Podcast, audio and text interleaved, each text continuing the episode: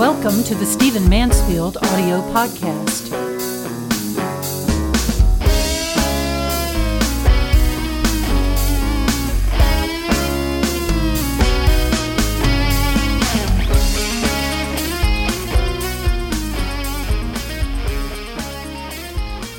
It is time to back the Kurds. This is a cry that I have been issuing as I've testified before Congress, as I have spoken to our leaders behind the scenes, as I have spoken in churches and at universities and at corporate settings, and of course, uh, everywhere that I can on social media. It is time for the United States to back the Kurds. I was grateful as I listened last night to Barack Obama uh, call for humanitarian aid uh, in the wake of the ISIS crisis uh, in the Middle East and uh, also to back the Kurds. Um, and I believe that that is a move in the right direction. I know many of my friends are saying that it's too little too late, but it's not. Uh, it's not too little and it's not too late. However, the United States has been on a flawed path or perhaps I should say on a path to a flawed foreign policy for quite some time. And maybe this can be the turning point. Maybe out of this horrible advent of the Islamic State of Iran and Syria, ISIS, it's called. Uh, the, the, the absolute butchery that they are engaged in in the Middle East, we can see some victory, something positive, something perhaps dawn on the understanding of those who got our foreign policy in Washington, D.C. As you know, if you've been listening to me for any period of time, I am a strong advocate for the Kurds. Uh, the Kurds suffered horribly uh, really since World War I under various regimes, were butchered by the hundreds of thousands under Saddam Hussein. Um, the United States did very little. In fact, we often bartered uh, the uh, the Kurds away in various deals. We were so angry about the um, Iranian takeover of our embassy back in the late 70s, um, and we wanted vengeance against Iran. That Iran loomed so large in our minds, was so much our enemy, that uh, our foreign policy involved strengthening Saddam Hussein uh, and his regime as a hedge against Iran. This was even during uh, the Iran Iraq War, which was a horribly bloody and absolutely useless war. Uh, the U.S. gave satellite positions, the U.S. sold arms to both sides, actually, uh, but the U.S. definitely favored Saddam Hussein. And we paid for it. We paid for it in eventually having to go in and depose this dictator. We paid for it in American lives of young men and young women. We've paid for it in millions of dollars. So I'm hoping that the current ISIS crisis, and I'm sorry that that rhymes because it makes it sound trite, but that's not what I intend, um, that this current crisis is causing America, uh, the United States, and its foreign policy leaders to realize that the people we ought to be backing in the Middle East, other than Israel, are the Kurds in the northern part of Iraq, as I've explained before, but let me do it again briefly, are a group of people who are not Arabs. Um, they are the descendants of the ancient Medes, more related ethnically to the Persians than they are to Arabs. They're not Arabs at all. Um, they have lived a unique history. Uh, we see some of that history in the Bible, of course, wherever the Medes are mentioned. Um, and we also see that history uh, more recently um, as they have sort of been ground underfoot by the various regimes that the European powers put in place in Iraq after World War I and then in the years since. The U.S. has been blind to the uh, the cause of the Kurds, the virtues of the Kurds, for a variety of reasons. Most important of which, of course, is their um, unswerving attempt to check Iran by propping up Iraq. But of course, propping up Iraq meant propping up Saddam Hussein, whom we now view as a madman and a butcher.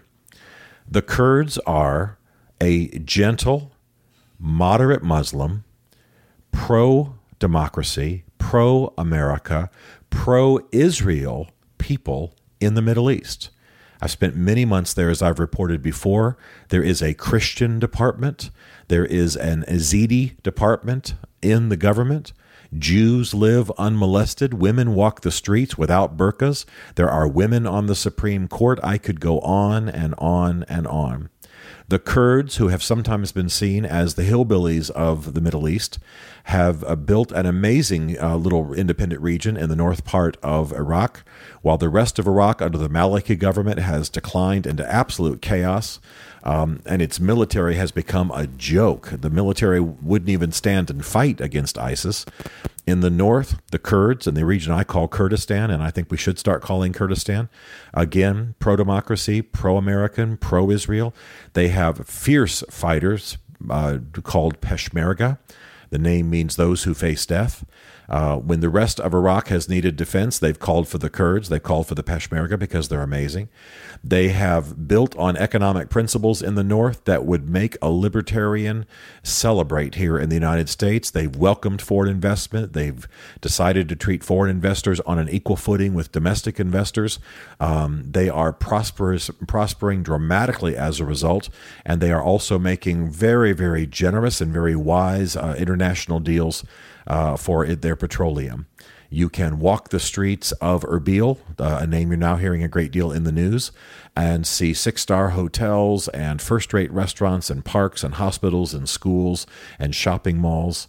Um, and yet, and the people are a kind of moderate Islam um, in which they welcome other faiths, welcome internationals. It really is pretty amazing. It is time for the United States to back the Kurds. We're doing so now in the sense that we're protecting uh, the north from uh, ISIS with our planes, something that's long overdue. We are also providing humanitarian aid for the Yazidis. Uh, the Yazidis are a largely Kurdish um, subset religion. Uh, some people consider them demon worshippers. That's not really true, but they do worship angels and uh, revere various angels and spirits. So it's sort of a Christian cult, might be the way that um, most people would understand it in the West although I've been graciously hosted by them and um, and been invited to their weddings and spent time with them, found them to be a wonderful and gentle and pastoral and uh, very uh, gracious people, uh, very open to strangers. Um, it, we simply have been backing the wrong people. We need to back the Kurds. There is a potential for a Kurdish uh, nation, I believe, of Kurdistan uh, very soon. I believe we should put a military base there. I believe that we should uh, back them. Um, it makes absolutely no sense for us to do all that we do to back Israel and then turn around and support Israel's enemies, a, a, a truth not lost on the Israeli leaders themselves. It's time for us to be consistent in the Middle East. It's time for us to stop supporting tyrants.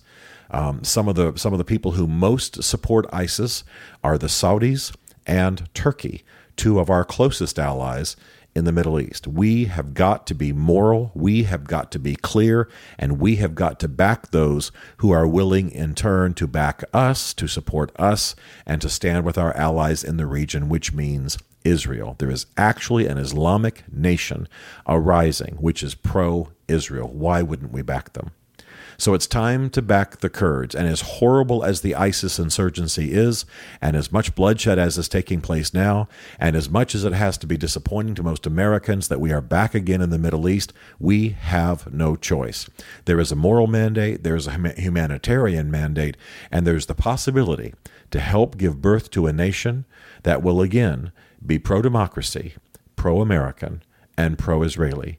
And that, and that cares uh, for women, protects women, um, that welcomes other religions. In fact, uh, Masoud Barzani, the current president of the KRG, the Kurdish regional government, has actually been given an award by the Pope for his willingness to welcome Christians into that part of the Middle East.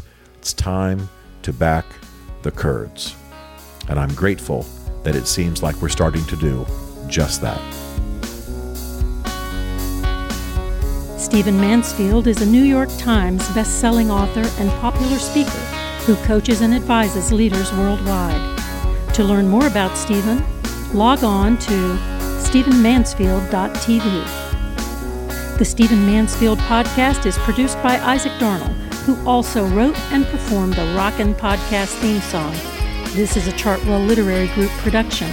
Chartwell is ingeniously led by Beverly Darnell Mansfield. As a result, all rights are reserved. For more information, contact us through stephenmansfield.tv.